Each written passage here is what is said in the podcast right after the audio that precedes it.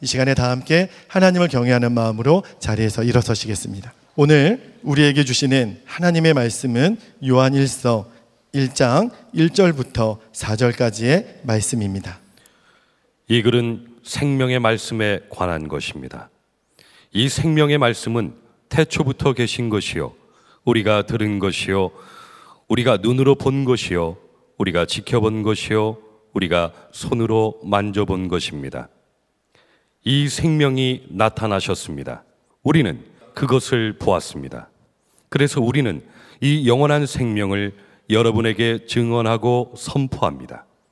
이 영원한 생명은 아버지와 함께 계셨는데 우리에게 나타나셨습니다. 우리가 보고 들은 바를 여러분에게도 선포합니다. 우리는 여러분도 우리와 서로 사귐을 가지기를 바라는 것입니다. 우리의 사귐은 아버지와 또 그의 아들 예수 그리스도와 함께하는 사귐입니다. 우리가 이 글을 쓰는 것은 우리 서로의 기쁨이 차고 넘치게 하려는 것입니다. 아멘. 하나님의 말씀입니다. 다 함께 자리에 앉으시겠습니다. 자, 오늘부터 요한 일서 강해를 합니다. 요한 일서는 어떤 성경인지, 왜 요한 일서를 우리가 읽고 은혜를 받는 것인지, 아, 잠깐 말씀을 먼저 드리겠습니다. 이, 우리가 흔히 세상을 악한 세상이라고, 험한 세상이라고 그렇게 말하잖아요. 이 요한 일서는 어, 세상 속에서 그리스도인은 어떤 존재인지, 또 그리스도인들은 세상에서 무엇을 해야 하는지, 또 그리스도인들은 이 험하고 악한 세상에 어떻게 살아갈 수 있는 건지에 대하여 쓰고 있는 성경입니다. 아, 한마디로 요한일서는 예수 그리스도를 증거하는 책이긴 합니다만 세상에서 그리스도인이 사는 법에 대해서 말씀하고 있는 성경입니다. 그러므로 우리들이 이제 내년 2월까지 요한 일서를 우리 매 주일마다 읽어가면서 어, 세상에서 그리스도인으로서 바로 서가는 하나님의 놀라운 은혜를 우리가 얻기를 원합니다. 우리가 세상 살다가 어렵고 힘들면 기도합시다. 그러죠? 네. 그러나 사실 힘들고 어려운 일을 만났을 때 기도만 해서는 안 됩니다.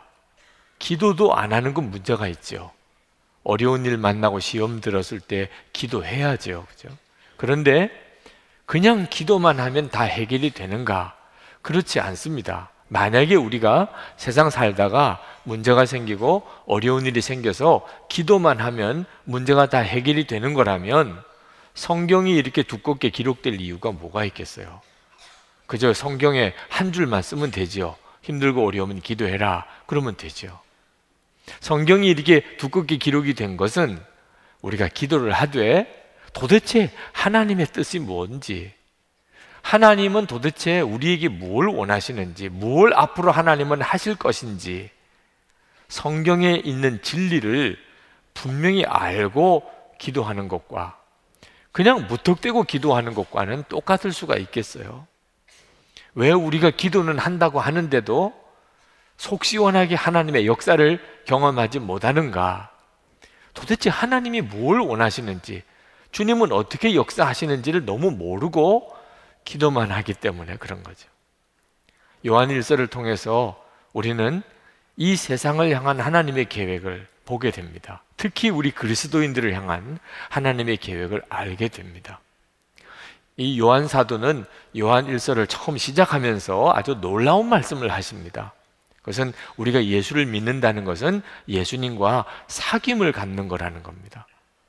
여러분 그저 예수를 믿는다는 말하고 예수님과 사귐을 갖는다는 것은 굉장한 차이가 있습니다.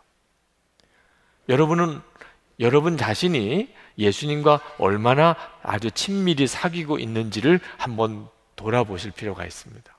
저희 큰딸 지영이가 아, 제가 부산에서 목회할 때 아주 어릴 때지요.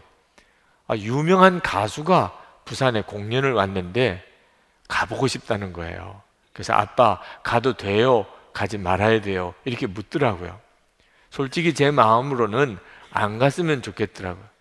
안 갔으면 가서 그 아이에게 큰 유익이 없기 때문에 안 갔으면 좋겠는데 아버지가 가지 말라 그래서 안 간 거는 이 아이에게 가고 싶은 마음의 열망을 진정으로 해결해 주는 게 아니니까 제가 하나님께 물어보라 그랬어요. 하나님께 물어봐라. 하나님께서 가라 그러면 가도 되고 하나님이 가지 말라 그러면 하나님이 가지고 말라 그런 거니까 안 가야 되는 거지 않겠냐. 잘했죠? 하나님께 물어보라고. 자, 그런데 문제는 하나님께 물어봐서 하나님의 응답을 들었을까요? 저희 딸이? 하나님이 가라고 하든지 가지 말라고 하든지 무슨 응답을 들었을까요? 한 번은 조지 밀러 목사님에게 어느 단체에서 뭘 도와드릴까요? 이렇게 찾아왔어요. 고아들을 수천 명을 먹이는 조지 밀러 목사님의 사역을 귀하게 여기고 뭔가 돕고 싶은 마음으로 왔는데 조지 밀러 목사님이 아주 쌀쌀하게 대했습니다. 하나님에게 물어보시면 되잖아요. 저에게 물어볼 필요가 뭐 있어요? 뭘 도와줄지 하나님께 물어보시고 하나님이 말씀하신 대로 하세요. 조지 밀러 목사님이 이렇게 대답을 한 까닭은 조지 밀러 목사님은 하나님께 약속한 것이 있고 결단한 것이 있었기 때문입니다. 그것은 고아들을 먹이고 살릴 때 누구의 도움도 부탁하지 않겠다. 오직 하나님께만 기도하고 하나님이 응답해 주셔서 이 아이들 다 먹여 살리게 해 주실 줄 믿는다고 결단한 거거든요. 왜 조지 밀러 목사님이 이렇게 좀 지나칠 정도의 결단을 했는가 하면 그때 당시에 하나님을 믿는다는 사람들이 진짜 하나님의 기도 응답을 안 믿는 겁니다. 하나님이 진짜 살아계셔서 우리를 도우신다는 것을 안 믿는 거예요. 그래서 주일도 제대로 지키지 못하는 겁니다. 그래서 조지 밀러 목사님이 설교만 해서는 안 되겠구나. 그래서 결심했습니다. 내가 고아를 한번 기도만 하면서 고아를 먹여 살려보리라. 그랬거든요. 그런데 와서 뭘 도와 줄까요? 하니 뭘 도와달라고 할 수가 없잖아요. 기도해 보세요. 하나님이 응답하실 겁니다. 자, 그 단체에서 하나님께 기도해서 조주 밀러 목사님에게 필요한 걸 딱 응답 받을 수 있었을까요? 저는 조주 밀러 목사님의 책에서 거기까지는 읽어보지를 못했습니다. 하여튼 그렇게 말씀하셨다는 것만 읽었습니다. 여러분 정말 우리가 우리의 삶 속에서 하나님께 묻고 하나님은 대답해 주시고 하나님 어떻게 할까요? 그러면 주님이 친절하게 응답하시고 이렇게 하나님을 믿고 살 수 있을까요? 많은 그리스도인들이 그 점에 대해서 영 자신이 없어 합니다. 그저 교회 다니는 게 예수 믿는 거라고 생각하지 예수님과 친밀한 사귐에 대해서는 영 자신이 없어 해요. 요한 사도가 오늘 이제 요한 일서를 시작하면서 당신이 예수님의 제자로서 예수님을 만났고 예수님으로부터 직접 말씀을 들었고 예수님을 보았고 예수님을 직접 만져도 보았다고 그 말을 시작을 합니다. 1절 말씀에 보면 이 글은 생명의 말씀에 관한 것입니다. 이 생명의 말씀은 예수님을 말하는 겁니다. 이 생명의 말씀은 태초부터 계신 것이요. 우리가 들은 것이요. 우리가 눈으로 본 것이요. 우리가 지켜본 것이요. 우리가 손으로 만져본 것입니다. 정말 요한 사도는요, 예수님에게 굉장히 아주 친밀하게 대했던 유별난 제자였습니다. 사람이 성격이 조금씩은 다 다르지요. 근데 사람에게 굉장히 친밀하게 하는 사람이 있죠. 요한 사도가 그랬어요. 최후의 만찬 그림을 보면 예수님에게 이렇게 기대 가지고 안겨 있는 제자가 있습니다. 요한 사도예요. 그 요한 사도의 성격이 그렇습니다. 그러니까 요한 사도는 예수님하고 다닐 때 늘 자꾸 예수님의 손을 만지고 뭐 이랬던 것 같아. 자꾸 만지는 사람 있잖아요. 네. 요한 사도는 좀 그런 성격이었던 분. 그러니 자기가 만졌다는 표현을 그렇게 쓴 걸 보면 그러니까 요한 사도가 이렇게 예수님을 정말 직접 만났고 말씀을 직접 들었고 직접 보았고 또 직접 만져 보았다는 말을 요한 사도가 하는 것은 자기가 그런 특별한 주님과의 관계에 있었다는 것을 말하려고 하는 게 아니었고 우리들도 이 요한 일서를 읽는 모든 그리스도인들도 다 자기처럼 예수님을 그렇게 친밀히 주님과 사귈 수 있다는 말을 하려고 쓴 거예요. 3절에 보면 우리가 보고 들은 바를 여러분에게 선포합니다. 우리는 여러분도 우리와 서로 사귐을 가지기를 바라는 것입니다. 우리의 사귐은 아버지와 또 그의 아들 예수 그리스도와 함께 하는 사귐입니다. 그러니까 요한 사도가 우리와 함께 사귀자고 말하는 것은 그저 친하게 지내자 이런 뜻이 아니고 내가 누리고 있는 이 엄청난 축복, 예수님과의 친밀한 교제, 이것을 여러분도 같이 나누고 싶다는 오늘 이 시간 우리들에게 요한 사도가 아주 간곡하게 권하고 있는 거예요. 여러분, 여러분들은 정말 주님과 그렇게 친밀하게 사귀고 있나요? 여러분 자신이 예수님을 믿는 것을 한번 점검해 보세요. 흔히 예수 믿는 사람은 어떤 사람인가? 그러면 오늘 여러분들처럼 주일에 교회에 와서 예배 드리는 사람, 뭐 예수 믿는 사람, 여러분이 신상명세서에 종교라고 하는 난에 기독교 이렇게 쓸 수 있는 사람, 그런 사람은 예수 믿는 사람이죠. 적어도 예수 믿으면 속죄함을 받는다. 하나님의 자녀가 된다. 예수님 나 위에 십자가 죽으셨다. 이 정도쯤은 정말 알고 믿는 사람. 성경도 좀 읽어본 사람. 그죠? 세례는 받은 사람. 그러면 예수 믿는 사람이라고 할 만하지요. 그런데 성경을 보니까 그렇지 않아요. 예수 믿는 사람이라고 아직 말하기가 어려워요. 그럼 어떤 사람이 예수 믿는 사람이죠? 예수님과 사귐이 있는 사람. 예수님과 친밀히 사귀고 있는 사람이 예수 믿는 사람이에요. 이따금 예수 믿는다는 사람도 별의별 사람이 많습니다. 가만히 들어보면 성경도 안 믿어요. 성경도 안 믿으면서 자기는 예수 믿는 사람이라는 사람도 있습니다. 기본적인 십자가 복음의 교리도 안 믿는 사람도 있어요. 그러면서도 자기는 기독교인이래요.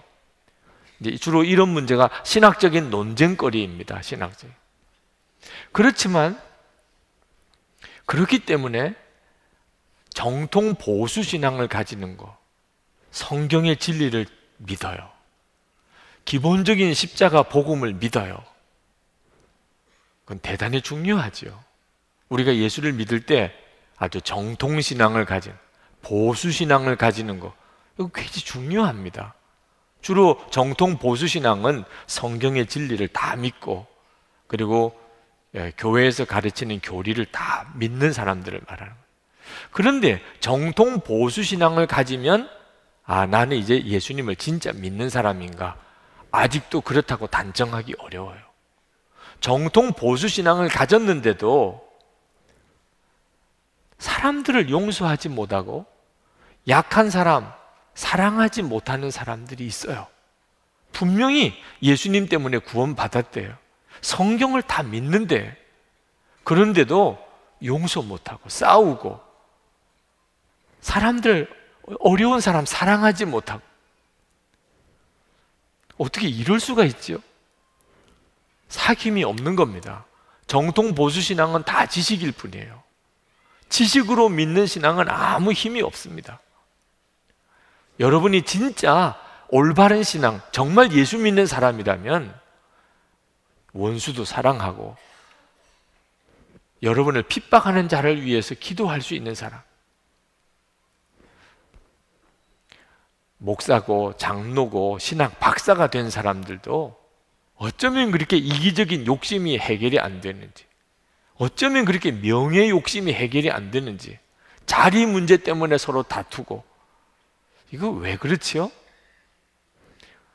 진짜 예수 믿는 사람은 뭘 많이 아는 사람이거나 또는 무슨 직분이 있는 사람이 아니고 예수님과 정말 사귐이 있는 사람. 예수님 안에 거하고 예수님은 그 사람 안에 거하고 예수님은 포도나무시고 그 사람은 가지고 예수님과 온전히 하나가 된 사람이 그 사람이 예수를 믿는 사람. 요한계시록 2장에 보면 에베소 교회가 나옵니다. 이 에베소 교회는 정통 보수 신앙을 철저히 가진 교회예요. 요즘엔 정통 보수 신앙을 굉장히 자랑스럽게 생각하는 교회나 또는 교단이 있는데 에베소 교회가 대표적인 교회입니다. 어떤 점에서 그런가? 이단과 싸워서 기독교 교리를 지켜낸 교회입니다. 그래서 예수님이 칭찬도 하셨어요. 그 점에 대해서는. 그러나 에베소 교회는 무서운 경고를 받았습니다. 예수님의 십자가 촛대를 교회 촛대를 옮기겠다는 거예요. 무슨 잘못 때문에 그렇죠? 처음 사랑을 잃어버렸다는. 사랑이 없는 거예요. 아, 교리적으로는 아주 훌륭해요. 지식적으로는 완벽해요. 그런데 사랑이 없어요. 이런 성도들과 교회가 지금도 많습니다. 그러니 보수 정통신앙 별로 자랑할 거 아닙니다. 정말 자랑할 게 있다면 사랑이 있느냐 하는 거예요. 사랑이 있느냐. 근데 이 사랑은 어디서부터 나오는 거냐면 예수님과 실제적인 친교, 교제, 사귐에서부터 나오는 겁니다. 예수님으로 인하여 흘러나오는 것이에요. 요한복음 17장 3절에 보면 영생은 곧 유일하신 참 하나님과 그가 보내신 자 예수 그리스도를 아는 것이니이다 그랬어. 여러분 영생은요 우리가 죽고 난 다음에 천국에 가서 영원히 사는 거 아닙니다.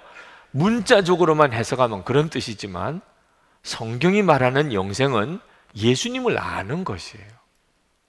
여기서 안다는 것은 지식이 아니고 사귐입니다. 예수님과 교제, 관계. 여러분, 여러분의 마음에 정말 예수님이 와 계시고 예수님과 여러분의 친밀한 교제가 일어나는 사람은 이미 영생을 가진 사람입니다. 그렇게 살다가 천국에 가는 거죠. 여러분이 만약에 예수님과 정말 사귐이 없다면 여러분은 영원한 천국에서의 삶도 없는 거예요. 그래서 예수님께서 영생은 예수 그리스도를 아는 것이라고 그렇게 말을 한 거죠.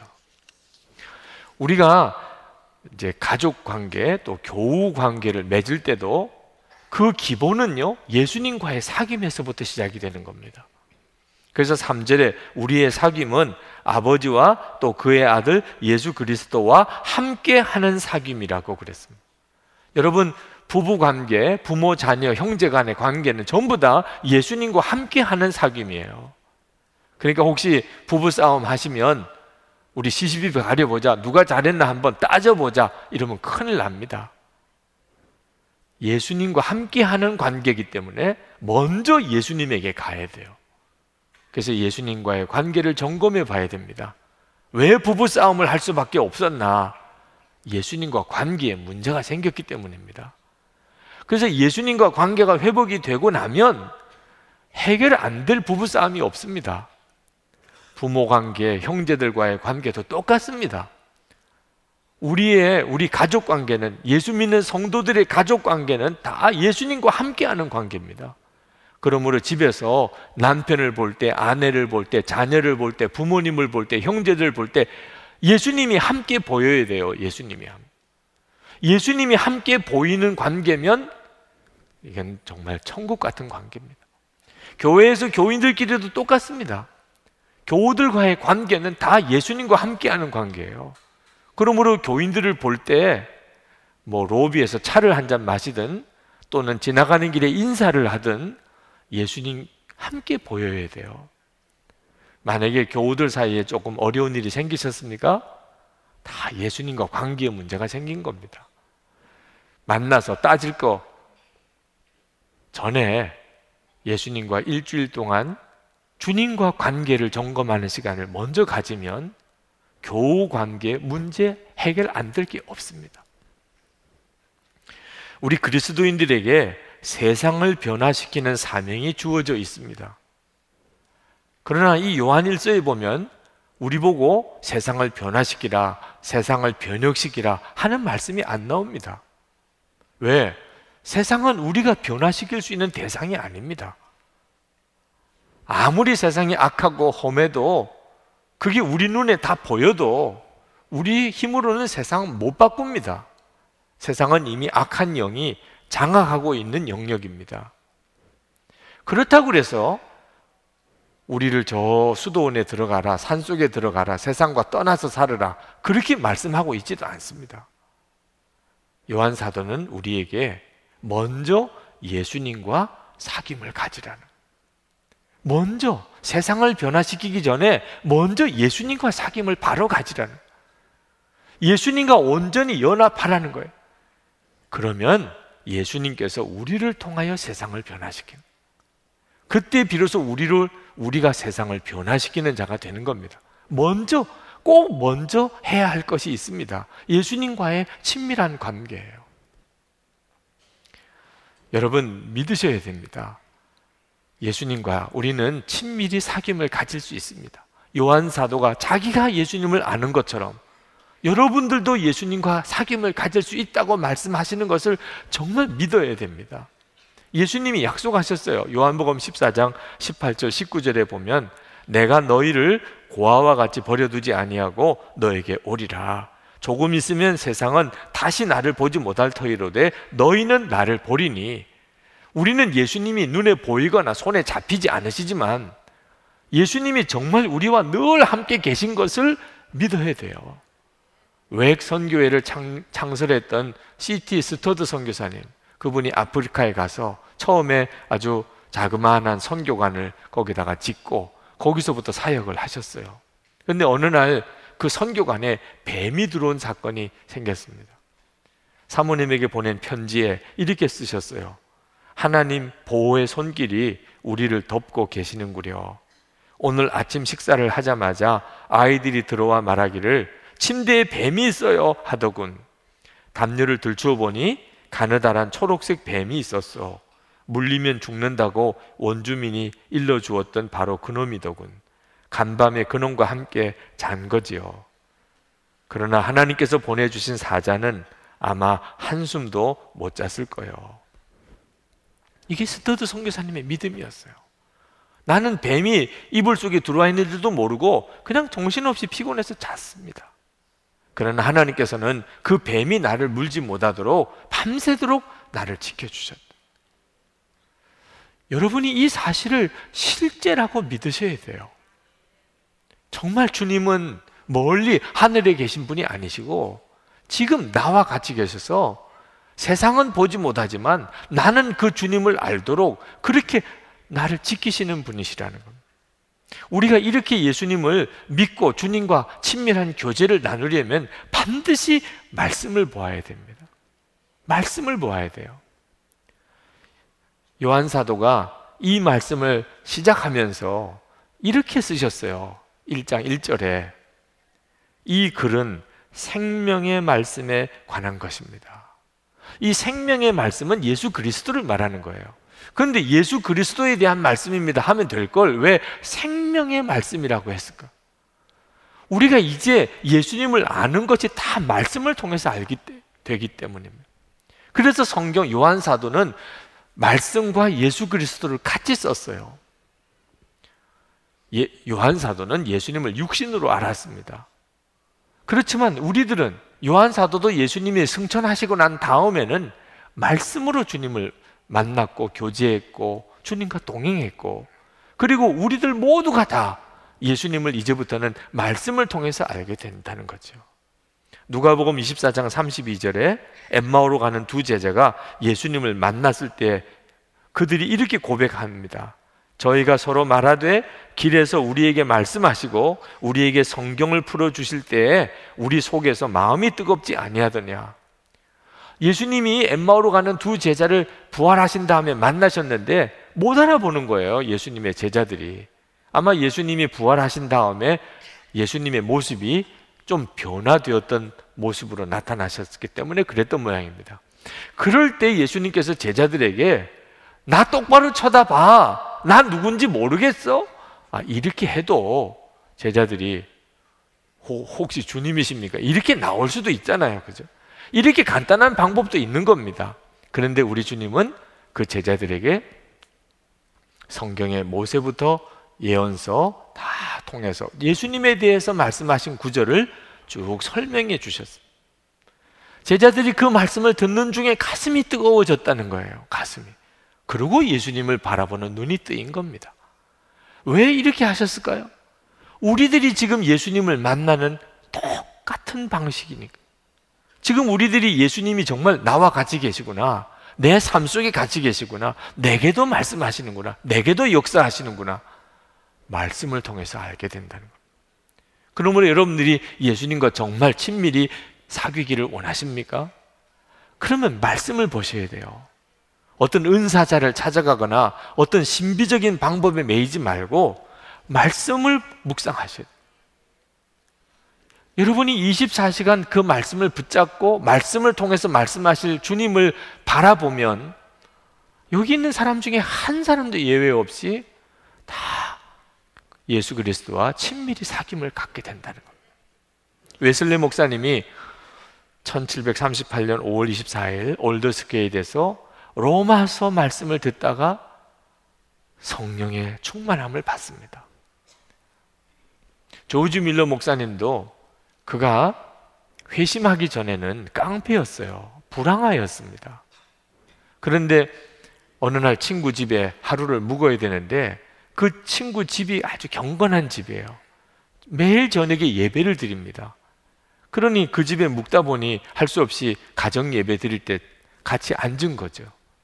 예배를 드리고 찬송을 부르고 말씀을 읽는데 이 조지 밀러의 마음에 너무나 놀라운 평안이 임하는 자기가 지금까지 한 번도 경험해 보지 못했던 설명할 수 없는 어떤 평안과 마음의 은혜가 느껴지는 거죠. 그리고 하나님은 살아계시구나. 예수님이 나를 사랑하시구나. 나를 구원하실 분은 주님이시구나. 그가 회심하게 됩니다. 주께로 돌아오게 된 계기예요. 다 그렇습니다. 우리 모두가 다 예수님을 만나게 되고 주님께로 돌아오게 되는 일은 다 이렇게 되는 것. 말씀이 그렇게 해주는 겁니다. 만약에 여러분이 말씀을 떠나서 예수님을 만나기를 원한다면 반드시 잘못되게 되어 있습니다. 어느 신학생이 페이스북에 글을 올렸는데 학교에서 교수님이 신학생들에게 그렇게 이야기를 하더래요. 여러분들이 신학교 다닐 때 성경 구절 300구절만 외우고 나가라. 300구절만. 그러면 여러분들이 나가서 설교를 하든지 상담을 하든지 뭐 말씀을 나눌 때 성경 구절을 자유자재로 여러분들이 인용할 수 있을 거예요. 성경책을 안 보고도. 그러면 교인들이 여러분들을 반드시 존경하게 돼요. 이야, 우리 전도사님, 우리 목사님 정말 실력이 있네. 신령하시네. 말씀을 저렇게 많이 하시네. 그래서 여러분들이 앞으로 목회할 때 굉장한 도움이 될 거라. 근데 그 신학생이 거기다 쓰기를 자기는 그 말씀을 듣는데 너무 거부 반응이 일어나더라. 거부감이. 왜 그랬을까요? 그 교수님 나름대로 뜻이 있어서 말씀을 하셨겠지만 성경은 교인들의 존경을 받기 위해서 외우는 게 아니기 때문에 기본으로 내가 성경을 많이 한다. 내가 실력이 있는 목사다. 그걸 과시하려고 성경 읽는 게 아니니까. 성경은 그런 목적으로 읽는 게 아니니까. 하나님이 왜 우리에게 성경을 주셨나요? 지금도 우리와 함께 계시는 예수님 그분을 알게 하려고 성경을 주신 거거든요. 여러분 중에는 아직도 정말 예수님과 그렇게 친밀히 사귀게 될 수 있을지 내게도 예수님이 살아계신 예수님, 친밀하고 인격적으로 나를 만나주시는 그런 예수님으로 내가 믿을 수 있을지 아직도 확신이 안 서시는 분들이 이 자리에 있으실 겁니다. 저는 여러분들에게 말씀드립니다. 여러분들이 틀림없이 예수님과 친밀히 교제하게 됩니다. 여러분들이 정말 그걸 원하시면 예수님을 그냥 교회만 왔다 갔다 하는 식으로 믿는 게 아니고 정말 예수님과 사귐이 있는 삶, 그게 성경의 약속인 줄로 여러분이 진짜 받아들이고, 아, 성경에 그렇게 나와 있구나. 유기성 목사가 그렇게 말하는 게 아니고 성경에 나와 있구나. 그러면 맞겠지 뭐. 주님, 저도 주님과 친밀히 교제하기를 원합니다. 여러분이 정말 그렇게 원하시면 한 사람도 빠짐이 없어요. 저는 목사의 아들로 자랐지만 어릴 때는 주님과의 친밀한 교제를 몰랐습니다. 제가 고등학교 다닐 때 고린도후서 13장 5절 말씀 예수 그리스도께서 너희 안에 계신 것을 너희가 스스로 알지 못하느냐? 그렇지 않으면 너희는 버림받은 자니라. 저는 그 말씀을 설교 때 듣고 오히려 너무 혼란스러웠어요. 예수님이 내 안에 계시다니. 그래서 그 전도사님에게 상담도 했습니다. 상담을 했는데도 안 믿어지는 거예요. 예수님이 내 안에 계시다니. 할수 없이 제가 할 수 있었던 것은 믿는 척 하는 것밖에 없었어요. 그것밖에는 제가 할 수 있는 방법이 없어요. 믿는 척 하는. 제 안에 예수님이 계시다고 저는 믿을 수가 없었어요. 신학교 들어가서도 그랬습니다. 정말 예수님을 만나고 싶었고, 저도 친밀히 교제하고 싶었지만, 안 믿어지는 걸. 제가 전도사 때도 안 믿어졌어요. 그러므로 여러분 중에 예수님과 친밀한 교제가 나는 안 믿어지고 주님이 내 안에 계시다는 것도 솔직히 너무 안 믿어진다. 믿는 척하고 있는 거다. 저는 충분히 이해가 됩니다. 제가 그때 겪었던 그 혼란과 심지어는 두려웠어요. 제가 예수 믿는 사람이 아니라니까. 그러면 나는 뭐예요 도대체? 그게 나를 얼마나 두렵게 했는지 모릅니다. 그리고 정말 예수님을 내가 그렇게 친밀히 교제할 수 있을까? 자신이 없었어요. 그러다가 목사가 됐습니다. 그러고 목사가 됐으니 참 엉터리죠. 그래도 요, 칭찬은 받았어요. 좋은 목사라고. 그러니 사람들 앞에 좋은 목사인 척 하는 거 가능해요. 좋은 목사가 아니라도 얼마든지 좋은 목사인 척 할 수 있더라고요. 근데 하나님이 어떻게 속이겠어요? 목사 안수 받은 지 한 달 만에 군목 훈련 받다가 저는 제 삶의 가장 큰 위기에 부딪혔습니다. 그때서야 예수님을 인격적으로 만났어요. 저 자신의 영적인 실상을 그대로 다 드러내고 비로소 주님을 나의 구주로 영접하게 됩니다. 눈이 뜨였어요. 물론 그 과정이 저에게는 너무나 큰 위기였지만 그리고는 모든 게 달라진 거예요. 군목으로 있을 때 부목사로 지내면서 제 속에는 예수님은 저에게 있어서는 더 이상 지식이 아닙니다. 그러나 제가 제 마음속에 이렇게 역사하시는 주님을 목회에 어떻게 그대로 설교하고 목회할 수가 없어요. 제가 군목으로 있고 또 부목사로 있으니까. 부산에서 처음 담임 목회를 시작했을 때 그때부터 저는 예수님은 정말 살아계신 주님이시고 우리와 함께 계시는 주님이시라는 것에 대해서 증거하고 그게 나의 목회의 전부였어요. 그리고 안산에 왔을 때 그것은 더 깊어졌고 지금 선한 목자교회 가서 목회 11년째 목회하면서 저는 24시간 예수님 바라보시라고 여러분 안에 예수님이 계시다고 아마 여러분들이 들으실 때는 제가 그거밖에는 모르는 사람인 줄로 생각이 들 정도로 저는 그 말씀을 전하고 있어요. 이번에 요한일서 강해를 하면서 얼마나 제 마음이 감격스럽기도 하고 또 이 말씀을 전해야 되는 게 두려울 마음이 또 들어요. 제가 이것을 믿고 있다는 것. 주님과의 친밀한 교제에 대해서 내가 정말 믿고 있다는 이건 너무너무 놀라운 일이잖아요. 제 과거를 가만히 돌아보니까 이건 어느 한순간에 된 일이 아닙니다. 제 마음 안에 끊임없는 갈망이 있었어요. 고등학교 다닐 때부터 예수님은 내 안에 계신다는데 예수님은 내 안에 계신다는데 왜 나는 그 주님을 만나지 못하는 거지? 여러분도 정말 이 말씀을 성경에 있는 이 말씀을 그냥 건성으로 넘기지 마시고 정말 그런가? 그렇다면 주님 저 만나 주세요. 이렇게 진심으로 여러분이 구하시면 여러분 안에 주님 만나지 못할 사람 한 사람도 없습니다. C.T. 스터드 선교사님의 선교관에 아프리카 원주민들이 막 몰려들기 시작합니다. 스터드 선교사님이 그들에게 저에게 왜 오셨나요? 저는 여러분들에게 돈을 줄 것도 없고 여러분들에게 먹을 음식도 옷도 줄 수도 없습니다. 저는 단지 여러분들에게 하나님의 말씀에 대해서만 전할 수밖에 없습니다. 그때 그 아프리카 원주민들이 우리는 아무것도 원하지 않습니다. 우리가 원하는 것은 오직 하나님 그분입니다. 여러분도 그렇습니까? 오늘 아무것도 하나님 저 원하는 게 없어요. 돈 아닙니다. 성공도 아닙니다. 건강도 아닙니다. 하나님, 저는 예수님, 주님을 원합니다. 여러분이 정말 그렇게 원하시나요? 그러면 된 거예요. D.L. 무디가 그런 이야기를 했습니다. 영국 거리를 걸어 다니는 사람들은 다 가난한 사람들. 그래도 좀 중산층 정도쯤 되는 사람은 마차를 타고 다녀요. 부자라고 소리 듣는 사람은 뒤에 시종을 데리고 다닌다. 근데 그 시종이 둘씩이나 데리고 다니는 사람은 유산을 엄청나게 물려받은 사람이에요. 그런 뜻에서 예수 믿는 사람들은 가난한 사람이 없다는. 왜? 항상 시종이 둘씩이나 따라다니니까. 시편 23편 6절에 보면 나의 평생에 선하심과 인자하심이 정녕 나를 따르리니.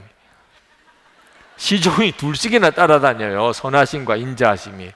여러분도 한번 확인해 봐요. 뒤에 선하심과 인자하심이 따라다니고 있습니까? 유산을 많이 받은 사람들. 네, 하나님의 자녀니까 가능한 일입니다. 주님이에요. 우리에게 있어서 가장 큰 재산은 주님이십니다. 우리와 함께 계시는 주님. 여러분이 그 사실을 정말 아는 것이 여러분이 진짜 예수를 믿으시는 거예요. 그리고 거기서부터 이 세상에서 성도들의 삶의 영광이 나타나게 됩니다. 이제 우리 기도하십시다. 주여, 제이 말씀이 저에게 실제가 되기 원합니다. 사도 요한이 그렇게 이야기하고 싶었던 예수님과의 친밀한 교제, 주님과의 사귐이 저에게 있기를 원합니다. 제가 그걸 원합니다. 하나님 저 다른 거 원하는 거 없습니다. 예수님과 살아있는 교제, 친밀한 교제를 제가 누리게 해 주옵소서. 통성으로 기도하겠습니다. 은혜와 사랑이 충만하신 아버지 하나님, 놀라우신 하나님, 그 크신 하나님.